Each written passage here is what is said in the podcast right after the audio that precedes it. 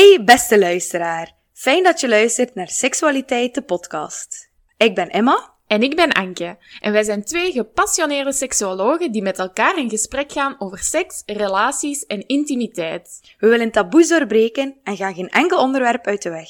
Vanaf nu mag je van ons elke twee weken op maandagochtend een nieuwe aflevering verwachten. En intussen tijd kan je ons vinden op Instagram onder de naam Seksualiteit, geschreven als in tijd van het uur. En voor nu, veel luisterplezier!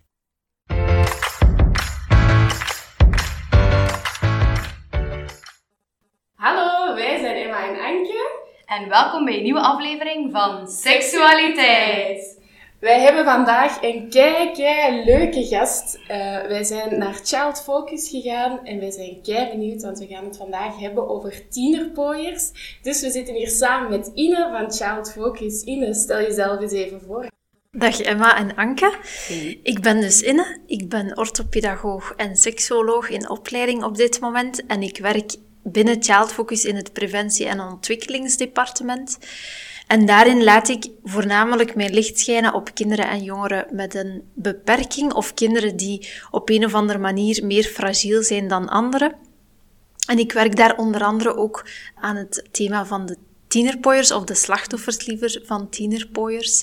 En ik geef ook heel wat opleidingen aan leerkrachten, begeleiders en politie over veilig internet en bijvoorbeeld ook over het uh, thema rond de slachtoffers van tienerpooiers. -hmm. Het is ook zo dat wij bij Ine terechtgekomen zijn eigenlijk, omdat ik ooit een keer een vorming bij jou gevolgd had en dan zijn we daar zo in contact gebleven en ik vond dat zodanig interessant, die vorming, dat ik dacht, ah, dat is echt wel iets um, om in de podcast te betrekken.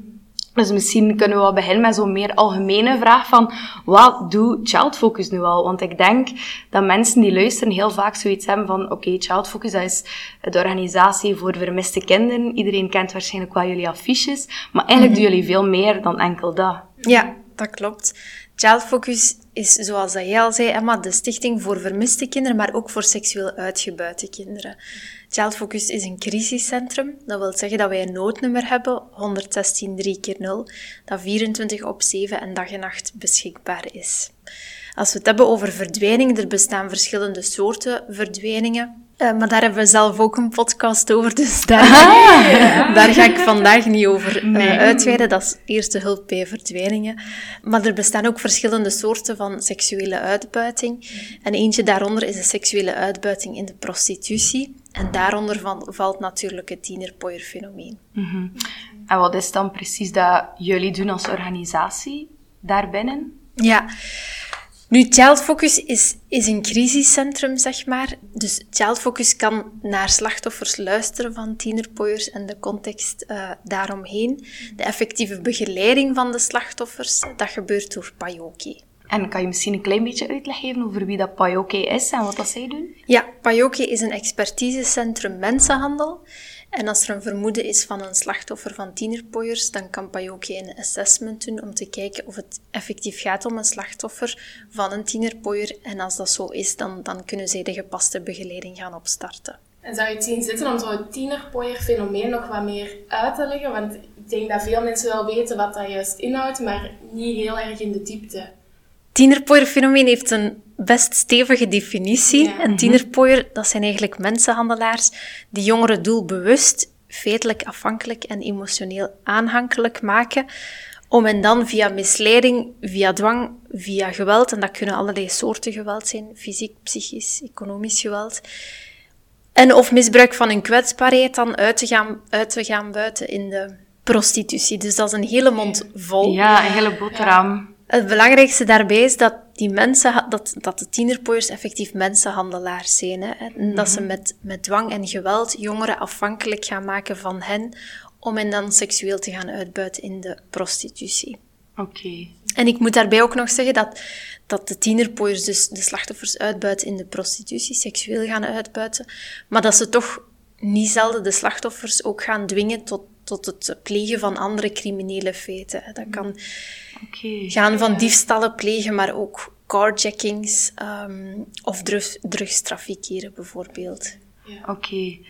Dus eigenlijk dan, als ik het goed begrijp in de praktijk, zijn dat mensen die, die um, slachtoffers wat uit in hun eigen context trekken, dus uit in hun eigen omgeving halen, om dan uit te buiten en wat in het criminele milieu uh, mee te laten circuleren, of, of begrijp ik het verkeerd? Ja, nee, exact zo is het. Ja. Oké, okay, amai heftig. Ja, we zullen daar dadelijk nog even over, op terugkomen, maar wij stellen altijd een vraag aan onze gast in het begin van onze aflevering. We hebben natuurlijk al een leuke intro gehad nu. Maar ja, we vonden die vraag misschien niet heel passend, dus we hebben wat een variatie op die vraag gemaakt. en we zouden graag aan u de vraag stellen, wat is zo het meest memorabele moment binnen uw job? Wow. Uh, je mocht even nadenken, dan knippen we de tijd ertussenuit wel. Daar moet ik inderdaad even over nadenken, want ik heb al een aantal afleveringen van jullie podcast beluisterd, dus ik wist ook wat dat die ah, tweede vraag ging zijn. Dus ah. ik had mij stiekem daar al op ah, voorbereid. Nog antwoord op geven. Ja. ja, ik denk dat jullie vraag daar altijd bij is van wat, wat dat mezelf het meest frappeert binnen het seksuologische gebied, zeg maar. En daarop ging ik zeggen van, kijk, eigenlijk wil ik daarop ook verder gaan, op, op mijn elan, zal ik maar zeggen, van kinderen en jongeren met een beperking. Oké. Ehm, het, het frappeert mij altijd hoe dat we kinderen en jongeren en bij uitbreiding ook volwassenen met een beperking toch blijvend infantiliseren. Mhm. Dat we blijven denken en daar ook naar handelen dat, dat zij ehm, geen nood of zoiets zouden hebben aan seksualiteit en intimiteit. Ja. En daar probeer ik mijn, mijn persoonlijk en toch ook wel mijn professioneel stokpaardje uh, van te maken. Ja. Om, om die mythe te ontkrachten, zeg maar. Ja. Is dat iets waar dat je vaak mee geconfronteerd wordt in je job en waar dat je vaak de strijd in moet aangaan om daar wat bewustzijn rond te creëren? Of? Ik, ik denk dat ik daar een bijna dagelijkse ja. strijd of missie, mm -hmm. veel eerder zal ik zeggen, van maak. Um, en ik heb het gevoel dat dat, dat dat eigenlijk wel goed lukt. Binnen Child Focus proberen we ook zoveel mogelijk kinderen en jongeren die meer fragiel zijn dan de anderen. Dat kunnen kinderen en jongeren zijn met een beperking, maar dat kunnen ook kinderen en jongeren zijn die opgroeien in een voorziening bijvoorbeeld. Ik heb wel het gevoel dat we daar um, heel veel op inzetten. En, en terecht ook, ja. ja. En fijn om te zien dat je er ook over vertelt, alsof dat echt je passie is. Zo, ja. Je merkt dat wel, dat dat echt je... Want we hebben hiervoor ook al even met jou gepraat en dan kwam dat ook al aan bod. Dus ik denk dat je zeker wel je doel bereikt als je zegt, ik wil daar mijn doel van maken, om daar meer bewustzijn rond te creëren, dat je dat wel heel goed aan het doen bent. Want het werkt wel, hè. Het is aanstekelijk. Oké, okay, dan terug een zijsprongetje naar waarvoor dat we hier dus eigenlijk waren, het tienerpooierfenomeen. Kan je ons wat uitleggen hoe dat, dat in de praktijk, hoe dat, dat zich vaak profileert, hoe dat je dat vaak ziet? Hoe, hoe gaat dat? Hoe komen mensen tot bij jullie terecht en, en, en wat zien jullie dan? Hoe komen mensen bij ons terecht? Dat geldt zowel voor slachtoffers van tienerpooiers, maar ook breder, zal ik maar zeggen. Slachtoffers van andere feiten die geleerd zijn aan de thema's van Child Focus die komen heel vaak terecht um, via onze noodlijn natuurlijk, hè, via mm ons 116 3x0 nummer.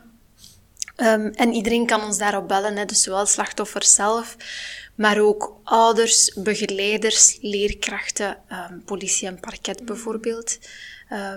En als we kijken naar op welke manier dat slachtoffers van tienerpooiers of op welke manier dat ons verhaal dat bereikt, dan is het veel vaker de begeleiders, mm -hmm. ouders en de politie dan, dan de jongeren. Dat is toch wel een minderheid daarvan die ons daarvoor effectief bellen. Ja. ja. En kan je zo wat het profiel van het slachtoffer schetsen? Hoe dat, dat wat voor mensen zijn slachtoffer van tienerpooiers? Mm -hmm. Ik moet misschien daarvoor eerst nog een stapje terugnemen mhm. naar, um, naar hoe dat childfocus precies op dat tienerpooier-fenomeen is mhm. gebotst, zeg maar. Ja. Het is zo dat in 2014 dat er twee um, meisjes werden opgesloten in een Antwerpse politiecel. Die, die hebben daar uh, verbleven voor uh, één of twee nachten. En zij werden eigenlijk als het ware weggezet als probleemjongeren, klein, klein krapul. En mhm. later bleek dat dat eigenlijk slachtoffers waren van een tienerpooier. Oké, okay. Ja, op dat moment heeft Child Focus gezegd van kijk, samen met ook heel wat andere instanties van dit is iets wat we helemaal niet meer willen, hè, dit nooit meer. En dan heeft Child Focus ook in samenwerking met een aantal andere organisaties een onderzoek opgestart. Mm In 2015, dus één jaar later, um, zijn we een onderzoek gestart en uit die resultaten kwam één specifiek slachtoffer profiel naar voren. En dat waren meisjes die verblijven in een jeugdhulpvoorziening. Oké. Nu, dat is ondertussen ook al een hele poos geleden natuurlijk. Ehm, vorig jaar in 2020 hebben we diezelfde studie herhaald. Dus een exploratieve studie naar het tienerpooier-fenomeen en de slachtoffers daarvan in Brussel. Uit die studie zijn er drie slachtofferprofielen naar voren gekomen. Dat was in eerste instantie opnieuw de jongeren die een traject lopende hebben binnen de jeugdhulp. Dus dat is eigenlijk hetzelfde profiel dan wat we gevonden hadden in, in de studie van 2015. Maar daarnaast hebben we ook nog twee andere slachtofferprofielen gevonden. Het tweede profiel waren slachtoffers in het kader van internationale mensenhandel. Oké. En het derde slachtofferprofiel, en dat is toch ook wel wat verrassend, zeg maar, dat waren, of dat zijn meisjes die opgroeien in de zuidelijke rand van Brussel, meer gekend ook als de iets rijker of de iets gegoedere kant, zeg maar. Ehm, dus meisjes die opgroeien in, in meer welgestelde gezinnen, die kunnen absoluut ook slachtoffer worden van, van een tienerpooier. Ja.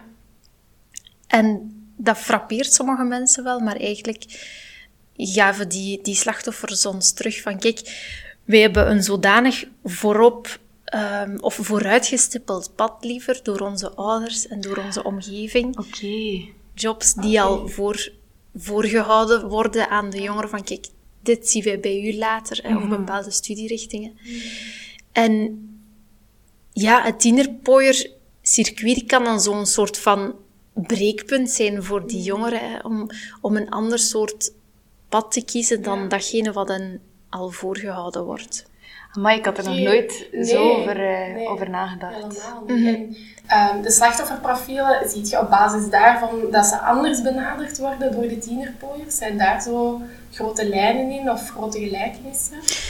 Goh, wat dat wel, ehm, wat dat opvallend is in de, in de, in de aanpak zeg maar, van de tienerpooiers, is dat ze bij de, bij de meisjes in het derde slachtofferprofiel, dat ze net iets minder geweld gaan gebruiken, omdat de sociale controle zeg maar, bij die groep toch net ja. iets groter is.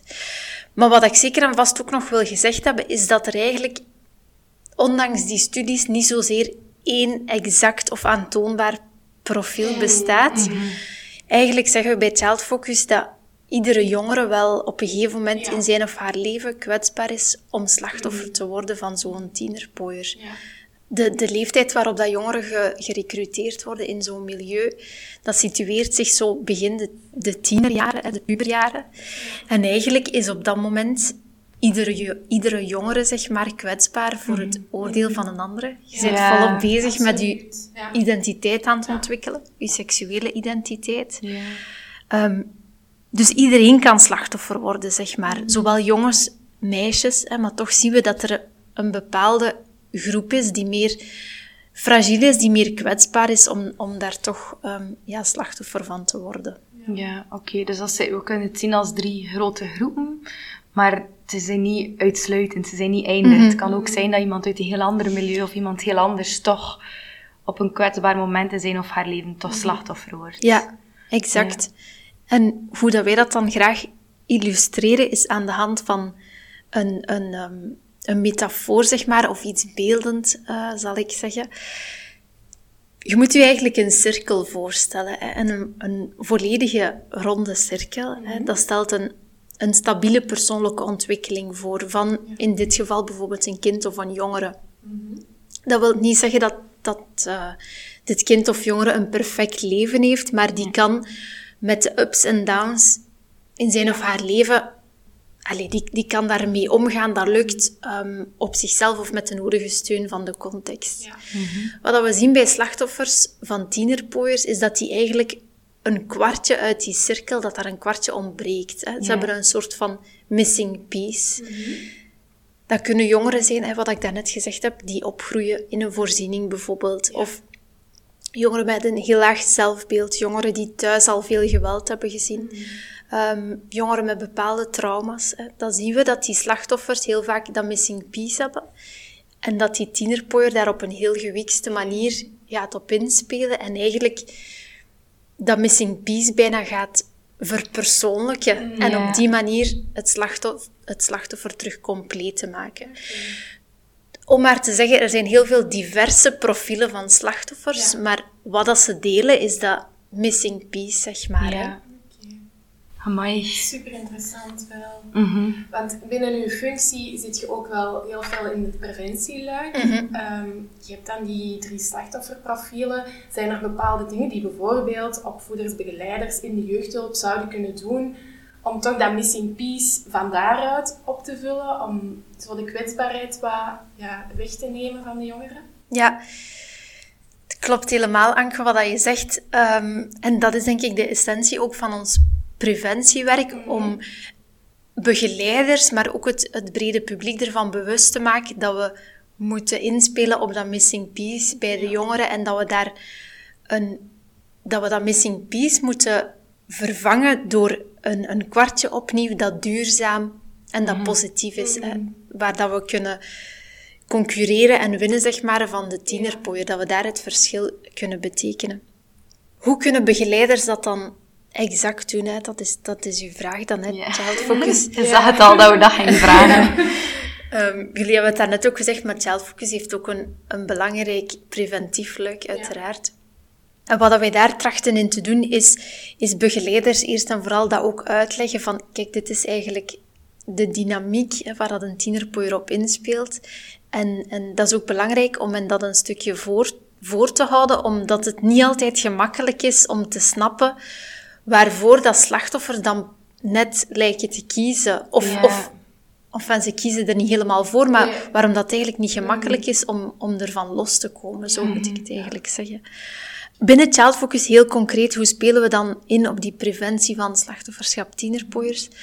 Dat doen we aan de hand van een tool sinds 2019, de Girl Power Squad tool, of kortweg GPS. En dat, dat is een tool die, die eh, geboren is naar aanleiding van onze studie die we gedaan hebben in 2015. Dus dat moet ik er zeker en vast bij zeggen. Op dit moment focust die GPS-tool enkel op meisjes die verblijven in een jeugdhulpvoorziening. Dat is zeker en vast wel onze droom om dat in de toekomst uit te bouwen, omdat we gezien hebben in 2020 dat die groep eh, van enkel meisjes in jeugdhulpvoorziening, dat dat eigenlijk te beperkt is. hè. Ja. Oké, ja. Maar dat, dat staat zeker en vast nog op onze wishlist, wishlist liever. Moeilijk woord. Ja, om dat uit te breiden. Wat doen we precies met GPS? Is inspelen op dat missing piece van meisjes. In jeugdhulpvoorzieningen. Dus dat, dat hoeven zeker en vast geen slachtoffers van tienerpooiers te zijn, want het is eigenlijk ook wel een preventietool. Vandaar dat we er ook voor kiezen om dit aan te bieden aan jongeren vanaf 11 jaar, omdat we die recruteringsleeftijd of de ronsterleeftijd voor willen zijn. Ja. De gemiddelde leeftijd is daar 13, 14 jaar, dus dan lijkt 11 jaar een goed idee. Die GPS-tool is dus toegankelijk voor ehm, begeleiders in voorzieningen op dit moment. Ze kunnen daarvoor een login aanvragen bij Child Focus. En die GPS-tool die bestaat in grote lijnen uit een online en een offline gedeelte. Met telkens vier thema's. Online seksualiteit, zelfbeeld, grenzen en hulp- en vertrouwenspersonen. En dan een vijfde module is de tienerpooier-module. Ja. Het online gedeelte is een gedeelte waar dat er een, een game aan verbonden is.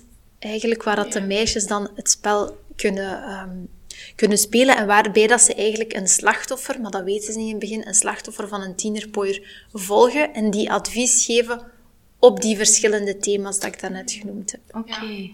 Het offline gedeelte zijn dan net dezelfde thema's, maar daarbij is de bedoeling dat de begeleider het gesprek tussen jongeren, hè, liefst zoveel mogelijk tussen jongeren, gaat faciliteren meer. En op die manier het gesprek aan te gaan over wat zijn volgens u gezonde en duurzame relaties? Hoe kun jij je grens stellen? Wat doe je als je een vraag krijgt dat je eigenlijk niet leuk vindt? En op welke manier kun je hulp gaan zoeken? Ja, ik vind het wel een heel leuk systeem dat je zegt dan, dan, dat die meisjes eigenlijk een soort van advies geven aan een ander meisje, zodat eigenlijk wat, wat buiten zichzelf Ja. eh, gezet wordt. En het is zoveel makkelijker in alle zee om advies te geven aan iemand anders dan om dat zelf ook effectief te doen. Dus ik denk dat dat op die manier, ik vind dat heel fijn dat je dat op die manier eh, daarin verwerkt hebt. Ik vind dat een heel leuk idee. Ehm, we hebben nu al heel wat gehoord over, over, ja, over dat tienerpooier-fenomeen, maar kan je ook uitleggen, Ine, hoe dat een tienerpooier dan wat eh, dat aanpakt? Want ik hoor jou zeggen, zij spelen heel hard in op dat missing piece, maar hoe doen zij dat dan? Er bestaat ook niet zoiets als één exacte methode of één methode die ze altijd gaan hanteren. Het, is, het, het varieert en het is eigenlijk ook een heel grillig verloop, zeg maar. Maar als we er dan toch één rode draad doorheen moeten trekken, dan, dan zien we toch vier verschillende fases die regelmatig terugkeren. De eerste fase is die van het ronselen of het recruteren. Dan heb je de fase van het inpalmen, het isoleren en het uitbuiten. Oké. De fase van het ronselen, dat wil eigenlijk zeggen dat de tienerpooier aanwezig is waar dat potentieel slachtoffers aanwezig zijn. Dus de tienerpooier is waar jongeren zijn.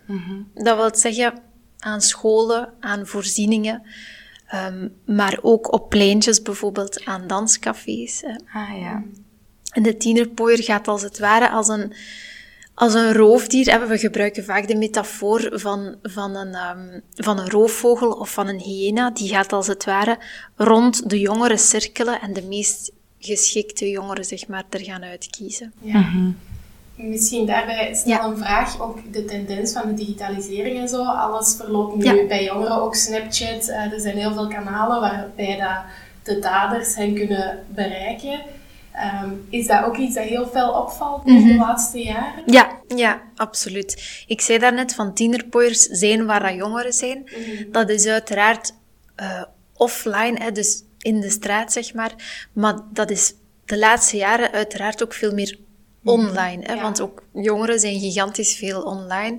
En tienerpooiers ook. Hè. Dus daar zien we toch wel echt een, een shift van een, ehm, van een modus operandi. Dat tienerpooiers ook veel meer online gaan recruteren. Hè. Dus dat kan op die kanalen zijn die je al genoemd hebt, eh, Anke. En belangrijk daarbij om te zeggen is dat het doorlopen van een, een, een, een circuit, zeg maar, of die cirkel van gaande van ronselen naar uitbuiten, dat neemt een bepaalde tijd in, offline. Maar online gaat dat tot drie keer sneller. Hè? Dus het kan zijn dat eigenlijk in 24 uur tijd dat een slachtoffer die volledige cirkel al doorlopen heeft van ronselen naar uitbuiten. Amai. Dat vind ik wel heftig. Dat is heel kort. Dat gaat heel snel. Ja, exact.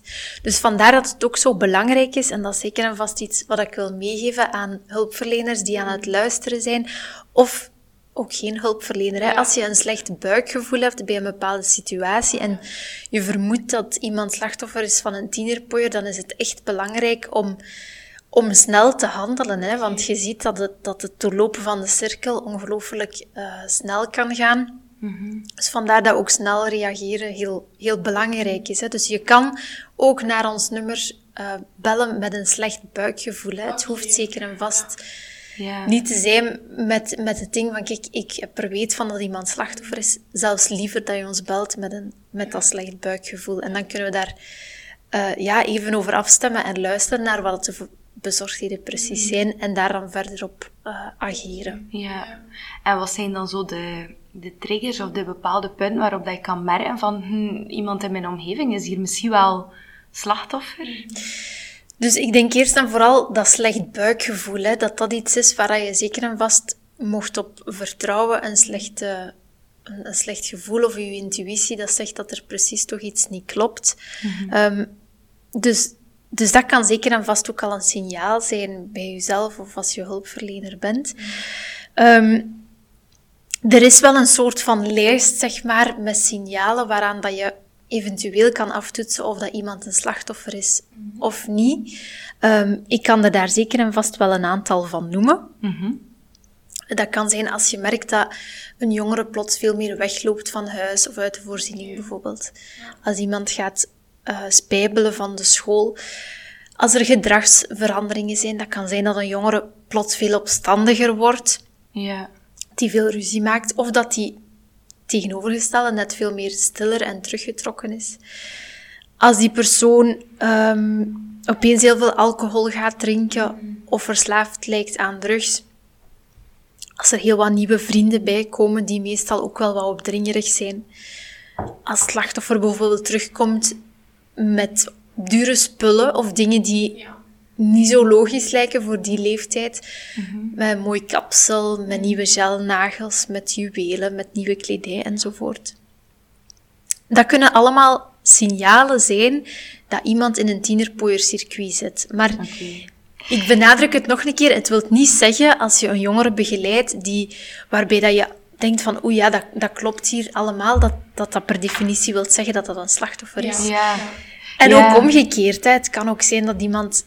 ehm, ja, dat er geen indicatie is van, van deze factoren, dan kan het alsnog een slachtoffer zijn. Hè. Ja, dus het is eerder echt dat buikgevoel dat je op moet vertrouwen. Niet per se die gelnagels of dat nieuwe Nee. kapsel. Dat kan zo iets versterken van je buikgevoel, maar, maar ja, het kan even goed iets anders zijn. Exact. Ja, Ja. oké. Ik denk ook dat, ehm, merk dat bij mezelf ook en ik denk dat dat bij de luisteraars ook gaat zijn. Je denkt heel vaak het tienerpooierfenomeen, dat is ver van mijn bed, dat gebeurt enkel in de grootsteden. Hoeveel slachtoffers zijn er zo en waar situeren die zich vooral? Is dat effectief zo dat dat in de grootsteden is of komt dat ook in plattelandsteden voor of, of dorpen? Plattelandsdorpen. Ah, ik heb een nieuw begrip uit de man. We zijn nu eind 2021. Ehm, cijfers van een jaarverslag lopen altijd een beetje achter. Dus concreet van hoeveel slachtoffers zijn er dan precies? Daarvoor ga ik de cijfers geven van 2020. In 2020 hebben we 66 nieuwe dossiers geopend voor slachtoffers die seksueel uitgebuit werden in de prostitutie, waarvoor dat er 45 gelinkt werden aan een tienerpooier. Nu, dat is een bepaald cijfer en daarbij moet ik uiteraard bij zeggen dat dat de slachtoffers zijn of, of vermoedelijke slachtoffers zijn die ons bereikt hebben, Ja. de slachtoffers of de context daar rond. Maar ehm, dit is echt wel het tipje van de ijsberg. Hè? Ehm, Dus ehm, ja, de, de, de, de gro het grootste stuk van de ijsberg zit nog onder het water, zeg maar, en blijft verborgen.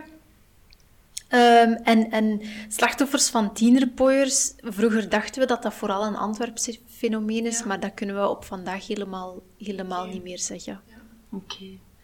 Want eh, ja, ik vind 66 eigenlijk al veel. 66 jongeren die, die in een circuit terechtkomen van seksuele uitbuiting op een jaar tijd, ik vind dat gigantisch. Allee, en dan als je dan hoort van het is eigenlijk nog maar het tipje van de ijsberg, ja, dan, dan ja, denk ik alleen maar dat het goed is dat we daar nog veel meer Ja, eh, bekendmaking rond hebben. Nee, en dat er, Ja. ja. Ja, exact. Want dat is eigenlijk een, een deel van het probleem, hè, dat veel mensen niet weten dat dit zelfs bestaat. En dat maakt ook dat, dat het zo vaak in het verdokene blijft. En tegelijkertijd is ook de detectie van slachtoffers zo moeilijk. Want wat dat we... We noemen dat met een duur woord auto-identificatieprobleem. En slachtoffers herkennen zich vaak niet als dusdanig. Hè. Ze, ja. vinden van zichzelf dat ze geen slachtoffer zijn. En dat komt natuurlijk ook omdat ze zodanig gebrainwashed worden door een tienerpooier. Ehm, en anderzijds zijn er nog altijd veel te weinig mensen die die notie hebben van dit fenomeen, ook hulpverleners, eh, politie enzovoort. Dus daar zit Child Focus toch ook heel sterk op in, hè, op die opleiding, die, die bewustmaking en informering van, van professionals ja. opdat we dat beter in kaart kunnen brengen. Ja, want ik vond uw verhaal van daarnet wel heel opmerkelijk en dat blijft nu wel echt hangen, dat hier de twee meisjes in de cel gezeten hebben. Dus ik kan het mij ook inbeelden dat zij heel vaak aanzien worden als dader, terwijl dat zij eigenlijk Ja. slachtoffer geworden zijn van iets. Ehm, dus ik snap die verwarring en dan, ja, ben, ben ik blij om jou te horen zeggen, want ook politie wordt opgeleid, ook hulpverlening Ja. wordt opgeleid, ehm, om daar bewust van te zijn. Hè. Eh, We spreken heel veel over meisjes. Zijn er ook jongens die in dit circuit terechtkomen? Ja, Ja. zeker en vast. Vorig jaar, in 2020, hebben we maar notie gekregen van één jongen die betrokken zou zijn in een tienerpooiercircuit. Maar ja, dat is echt nog wel het tipje van het tipje van de ijsberg. Hè. Ehm, we schatten in dat er veel meer jongens slachtoffer worden van een tienerpooier dan enkel die, die ene jongen waarvan dat we weet hebben. In 2020 alleszins. Ehm, maar, maar we ontdekken dat het stigma dat rust Ja. op jongens nog Ja. veel groter is. En dat heeft ook een stukje te maken met hoe dat we in de maatschappij naar naar jongens kijken. Eh, Als ze moeten zich maar vermannen, ze moeten Ja. maar sterk zijn, niet te veel blijten, Ja. maar je kopje recht. Ehm, dus we, we zien dat ook, dat veel minder jongens hulpzoekend gedrag stellen, niet enkel bij Child Focus. Ehm, maar dat is bijvoorbeeld ook... ehm, dat is bijvoorbeeld ook zo bij 1813. Hè. Er zijn veel minder jongens die ook daar hulp zoeken. Dus dat is een, een maatschappelijke tendens dat zich ook bij ons doorzet. Ja. Ja, jammer genoeg, hè. Ja, want de hulp is er. Het is zo jammer dat die maatschappelijke druk dan nog ervoor zorgt dat mensen niet de hulp gaan zoeken, puur omdat ze bang zijn dat ze zouden veroordeeld worden of dat ze... Ja, dat vind ik heel jammer, ja. Ehm, ik had graag ook nog een keer teruggekeerd op iets dat we het daarnet over hadden. Want we zeiden, hoe kun je nu iemand detecteren in je omgeving, of als hulpverlener, of gewoon als vriend of vriendin die slachtoffer is geworden van tienerpooierschap, dan heb je een aantal dingen opgenoemd en zei je ook van, het is echt wel de bedoeling dat je dan probeert zo snel mogelijk in te grijpen. Maar mijn vraag is dan een beetje, hoe? Wat, wat kan je dan precies doen als omgeving? Ehm, ik hoorde je wel zeggen, je mag zeker bellen naar het nummer, dus Ja. dat neem ik zeker al mee. Maar zijn er nog zo dingen dat je kan doen? Moet je dat slachtoffer daar direct over aanspreken? Of dat vermoedelijke slachtoffer? Of, of hoe moet je dat wel aanpakken? Ik denk eerst en vooral, zoals dat je zelf al zegt, Emma, naar Child Focus bellen. Dat Ja. lijkt mij al een goede eerste stap, omdat het tienerpooierfenomeen en, en de relatie dat je op dat moment met de jongeren in je omgeving kan hebben, dat kan heel fragiel en precair zijn, zeg maar. Een jongere die potentieel in een circuit zit, dat kan echt wel dansen op een slappe koord worden als ouder, maar ook als hulpverlener. Dus ehm, ja, dit is dan te heftig om alleen te dragen. Dus zoek iemand in uw, in uw omgeving en bijvoorbeeld ook Child Focus bij voorkeur om daar eh, over te spreken. Hè. Wij zijn 24 op 7 bereikbaar om samen met die personen na te denken, om te zien van, ook, en ook zeker en vast ook om te luisteren, hè, dat eerst en vooral, maar ook om samen na te denken wat we kunnen betekenen. Ehm, wat kan je dan nog doen? Het, het belangrijkste eigenlijk is vooral aanwezig zijn. Er zijn, hè, de, de presentietheorie die is eh, zo mooi. En, en daarin kun je ook het verschil betekenen met, met een tienerpooier. Want eigenlijk moet je als omgeving het verschil kunnen maken met de tienerpooier, hè, zeg maar. Ehm, je moet dat missing piece op een andere manier gaan proberen in te vullen. Concreet, als je hulpverlener bent in een voorziening bijvoorbeeld en een jongere loopt weg, hè, want dat gebeurt heel vaak. Jongeren die betrokken zijn in een tienerpooierfenomeen loop- lopen regelmatig ook weg. Als die jongere terugkomt, dan kan je als begeleider of als ouder heel boos zijn. En dat komt vaak vanuit een bezorgdheid natuurlijk. Van, ik wist niet waar dat je was. Ik Ja. maakte mij grote zorgen over wat er zou gebeurd zijn met jou. Maar op dat moment kan je eigenlijk het verschil betekenen met die tienerpooier. Het kan dan na die eerste reactie ehm, heel goed zijn om te tonen aan die jongeren van kijk, ik was bezorgd en jij bent hier eigenlijk opnieuw en opnieuw en opnieuw welkom. En dat is de manier waarop dat je het verschil kan betekenen met een tienerpooiercircuit. Voorspelbaar zijn. Ja. Als slachtoffer, je gaat weg met je tienerpooier of je tienerpooier neemt u mee.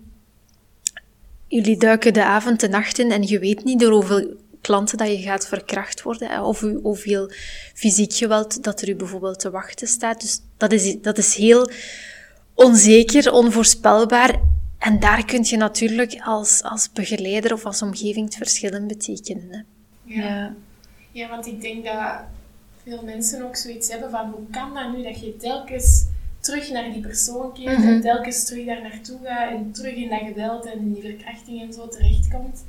Ik denk echt dat dat, ik merk dat ook bij mezelf, dat ik dat heel slecht begrijp, maar als ik dan u uitleg hoor, dan maakt dat wel, ja, sens of, ja, moet Ja, dat ja, zeggen? duidelijk. Ja, Aha. dat wel logisch over. Ja. En daarvoor moeten we misschien nog een keer terugkeren op wat ik daarnet zei. Er zijn die, die als rode draad, hè, die vier verschillende fases van ronselen tot en met uitbuiten.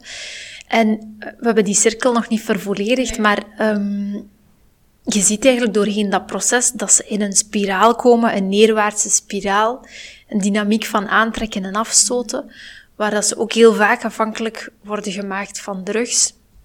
Dus dan voelt je dat dat ongelooflijk moeilijk wordt om daar, om daar helemaal op je eentje of zo uit te geraken. Hè.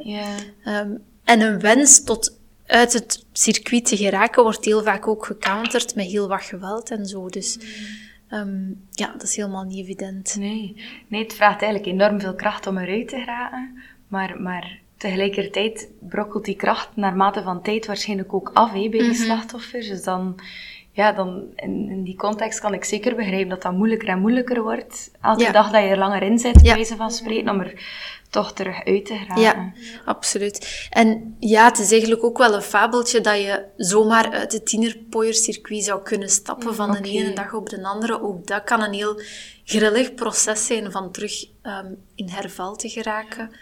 Ehm, Dus ook dat is helemaal niet rechtlijnig of zo. Dat is ook eerder een, een circulair proces van cirkels die elkaar kunnen herhalen of overlappen. Ja. Want waar worden slachtoffers opgevangen, eens dat dat allemaal bekend is? Is dat, ja, ik ben niet zo fan van dat woord, maar is dat in open instellingen, in gesloten instellingen? Komen die terecht? Ja, op dit moment bestaat er eigenlijk niet zoiets als één centraal centrum waar dat slachtoffers eh, ambulant of residentieel kunnen opgevangen worden. Ehm, dus die slachtoffers zitten eigenlijk verspreid over allerhande centra. Ehm, en zijn ook niet allemaal ehm, bewoners van een bepaald centra. hè. Nee, nee. Dus dat is, dat is heel verschillend. Ja. Ja. En zijn er zo een aantal organisaties waar dat je wel bij terecht kan als je zoiets hebt meegemaakt? Ook al woon je bijvoorbeeld gewoon nog thuis, hé, of, of, of woon je op je eentje, of, of gelijk waar, waar dat je woont. Zijn er plaatsen waar dat je bij kan aankloppen en kan zeggen van oké, help mij nu? Mhm. Je kunt zeker en vast bij Child Focus aankloppen. Ehm, en daarvoor werken we ook heel sterk samen met Pajoki, het expertisecentrum voor mensenhandel. Zij doen ook de begeleidingen ter plaatse in voorzieningen van jongeren die slachtoffer werden van een tienerpooier. Oké, ja. Zijn er ook meerderjarige slachtoffers? Ja, zeker en vast. Er zijn ook meerderjarige slachtoffers die uitgebuit worden in de prostitutie. Ehm, maar dat valt niet meer binnen de bevoegdheid van Child Focus. Child Focused woord zegt het zelf natuurlijk. Wij zijn bevoegd voor jongeren, kinderen en jongeren tussen de 0 en de 18 jaar. Eh, dus daarvoor gaan we ook altijd doorverwijzen. hè. ja. Ehm, ik heb dat al gezegd, tienerpooierfenomeen is, valt onder mensenhandel. Dus als je slachtoffer wordt van mensenhandel als volwassene, kan je altijd ook terecht bij Pajoki. Oké, ja. Ja, je sprak dan eerder over de vier fases. Ik denk dat we er twee al duidelijk besproken hebben. En dan zijn er nog twee volgende fases die duidelijk zijn. Ja, dus de eerste twee waren ronselen en inpalmen. En dan inderdaad heb je die van het isoleren. Dus dat is de fase waarbij dat de tienerpooier de jongere gaat losmaken van de bestaande context. Dus die gaat als het ware het bestaande netwerk gaan losweken. Om een nieuw netwerk, dat van het tienerpooier eh, circuit te gaan installeren. En daar ga je ook zien, ja, we hebben het net gezegd als signaal van mogelijk opstandig gedrag, dat de jongeren door de tienerpooier opgezet worden ten aanzien van de ouders, leerkrachten, begeleiders. Oké. Dus daar zie je eigenlijk al dat ze een bestaand stukje gaan doen afbrokkelen bij de jongeren en een nieuwe gaan opbouwen. Die vierde fase is de fase dan van het uiteindelijke uitbuiten, dus het seksueel uitbuiten in die prostitutie. Ook daar, dat kan heel verschillend zijn, hè, maar wat dat toch regelmatig terugkeert, is dat ze eerst verkracht worden door de tienerpooier zelf, door vrienden van de tienerpooier, om dan eigenlijk aangeboden te worden aan, aan klanten. Maar ik, ik zeg het nog een keer, hè, dat is een heel, een heel diffuus proces en dat Ja. overlapt elkaar natuurlijk. Hè. En daar dan die combinatie van alcohol en drugs en heel Ja. veel geweld, dat maakt dat het een heel, eh, een heel moeilijke cocktail wordt. Ja. Ja, en, en we hebben het ook nog niet echt over gehad eh, wie dat die tienerpooiers dan misschien zijn. Kun je daar iets over zeggen? Mhm. Ja, zeker en vast. Het profiel van de pleger, of ik, ja, ik, ik zeg zeker en vast, ik kan daar wel iets over vertellen, maar ook niet gigantisch veel. Eigenlijk is het stukje van de plegers, van de tienerpooiers zelf, ook nog een blinde vlek. Ja. Er is nog maar heel weinig eh, onderzoek naar die tienerpooiers zelf. En dat heeft er natuurlijk alles mee te maken dat ze ook niet, niet veel gevat worden. Eh, dat ze weinig tot spreken komen. En, en ook de slachtoffers van de tienerpooiers, ehm, die klappen ook helemaal niet gemakkelijk uit de biecht, omdat hen dat ook zo is opgelegd. Ehm, en bovendien is de bewijslast ook moeilijk aantoonbaar. Hè? Ja. Ehm, waar dat je bijvoorbeeld bij een drugs- of een wapenhandel wel tastbare bewijzen hebt, is dat vaak bij het tienerpooier-fenomeen moeilijker. Dus dat blijft voor ons ook nog een, een beetje vaag. Wat we wel kunnen zeggen, is dat we in de studie van uh, Brussel, dus de Brusselse studie in 2020, hebben we wel gezien dat er een sterke link is hier met stadsbendes, met Brusselse stadsbendes.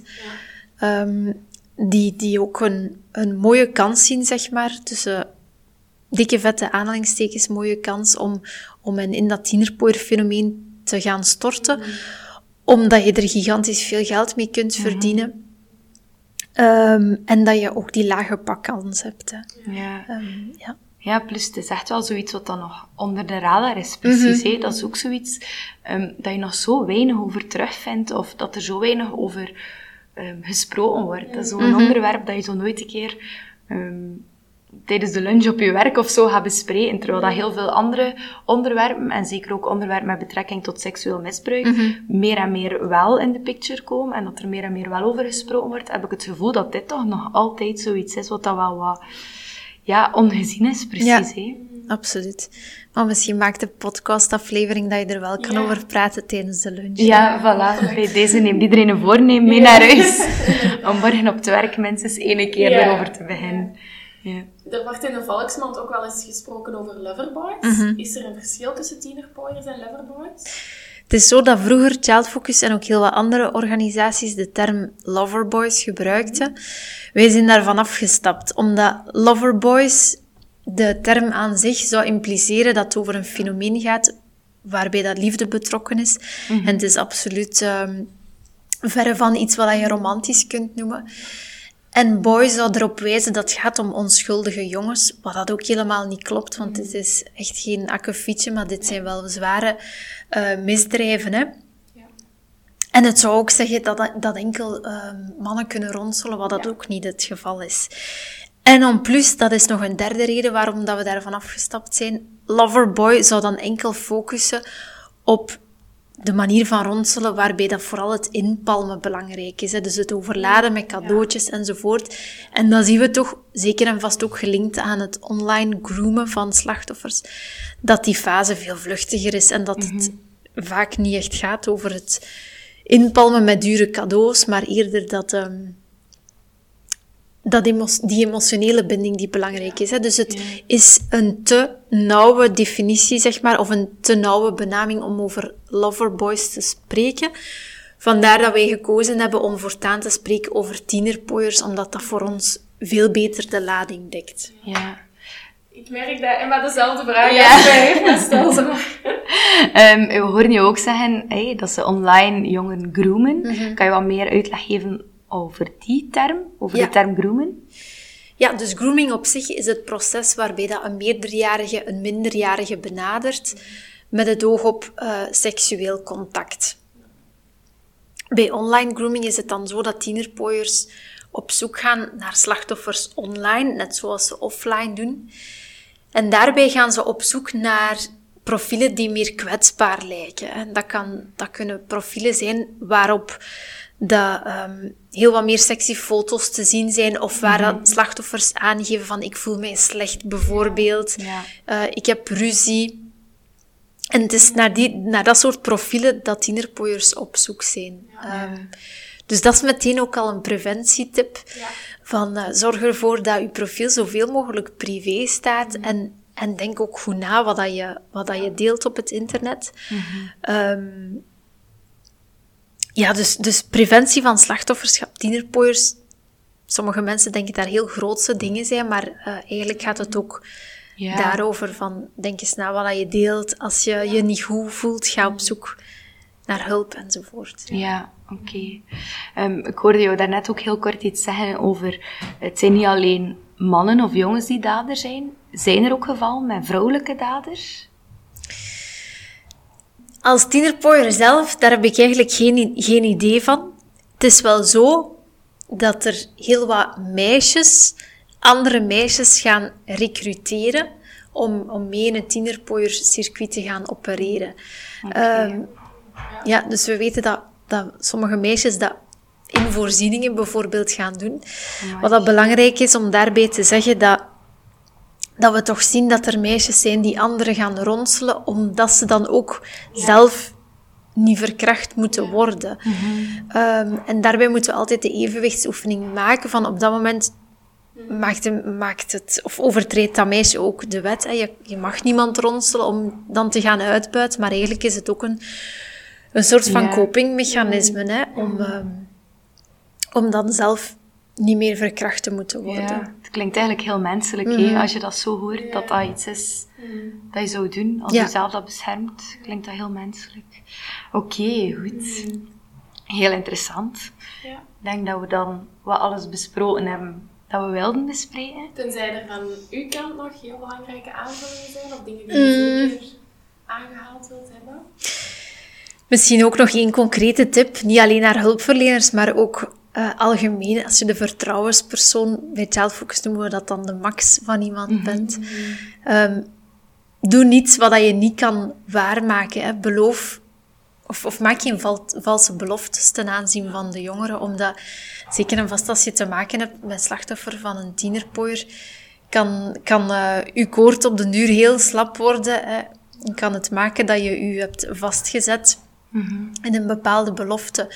Dus um, probeer altijd aan te geven van kijk, ik luister naar u, ik ben er voor u, maar als ik u zodanig, of als ik mij zodanig veel zorgen maak, dan ga ik dat wel met iemand moeten bespreken, maar nooit zonder dat je daar zelf van op de hoogte bent. Mhm. Dus ik denk het allerbelangrijkste hier is het present zijn. Ja. Er zijn, we denken vaak dat dat uh, niet zoveel betekent, maar eigenlijk betekent dat alles. Ja, heel mooi. En ik was ook nog van plan om te vragen of dat je nog één iets kon meegeven naar, naar iedereen die luistert. Maar ik denk dat je dat eigenlijk al heel mooi gedaan hebt. Mhm. Eh, nu door de manier waarop je afgesloten hebt. Anke, is er iets wat aan jou heel fel bijblijft nu? Ehm, ja, van alles. Ik heb heel veel indrukken opgedaan. Ik merk ook wel dat het een thema is dat heel veel in uw huid kruipt. Dus ik wil mhm. misschien ook nog de vraag stellen aan u. Stel dat onze luisteraars hier wat van zijn aangedaan. Heb je dingen waar ze even, even naar kunnen bellen? Of heb je tips om om dat even wat af te sluiten, ik zou zeggen, ga een tour wandelen. Of, maar ja. Um, ja, dat klinkt sowieso als een, als een goede piste. Ehm, ik denk als je er want er zijn volgens mij twee dingen. Als je er nog meer wil over lezen, dan kan je terecht op onze website. Dat is gewoon www.childfocus.be. Mhm. Als je het vermoeden hebt, bijvoorbeeld dat iemand in je omgeving slachtoffer is, dan zou ik zeggen van bel naar Child Focus 116 3 keer 0. En als je na dit gesprek aan de slag wil gaan um, met de jongeren in je omgeving als begeleider bijvoorbeeld, dan kan je gebruik maken van die GPS-tool. Mm En um, daarvoor kan je een login aanmaken um, via een mailadres training@childfocus.org. Ja. Oké. Okay. Ja. En wat bij u um, Ik denk, wat ik meestal al ga meenemen, is dat, dat nummer van Child Focus, die mm 116 3 keer 0 dat dat ook toegankelijk is als je gewoon met een vaag buikgevoel zit over iets, dat je daarna kan bellen en dat je daardoor dat buikgevoel wat kan wegnemen en dat kan bespreken met iemand. En, want ik denk dat veel mensen altijd denken, ah ja, ik kan er enkel naar bellen als er mm. iemand in mijn omgeving vermist is. Of, mm-hmm. of als ik iets heel ernstigs heb meegemaakt. Maar ik vind het wel belangrijk dat mensen weten dat ze bij jullie terecht kunnen met vragen of bedenkingen daar rond. Ook al is er in hun hoofd iets wat dan maar klein is of maar een vermoeden, maar dat dat zo belangrijk kan zijn en dat je daar misschien wel uh, een levensbelangrijk mm. verschil kan maken voor iemand. Um, waarbij dat je dat vaag buikgevoel dan krijgt. Hé. Dus ik denk dat dat hetgeen is dat ik, wat dat mij het meest gaat bijblijven over deze interessante aflevering. Mm ja. um, ik denk dat we dan ook nog moeten meegeven, als er, als er iets is waarmee dat je zit na het luisteren van deze aflevering, er zijn heel wat zorginstanties waarbij dat je terecht kan. Er zijn heel wat mensen die klaarstaan om u te helpen. Mm Ook al heb je soms het gevoel dat dat niet zo is. Um, moest je, moest je iets hebben, mag je ons zeker een berichtje sturen. Je moet daarvoor je verhaal niet aan ons doen, maar dan kunnen wij je wat, wat organisaties doorsturen. We gaan ook op Instagram bij de mm. post over deze aflevering zeker een triggerwarning zetten en um, nog een aantal organisaties en contactgegevens van organisaties benoemen. Moest er iets zijn, um, dat je zeker een plek hebt dat je terecht kan. En dan rest er ons alleen nog om jou heel hard te bedanken, Ine. Ik vond het mega interessant. Ja, super interessant.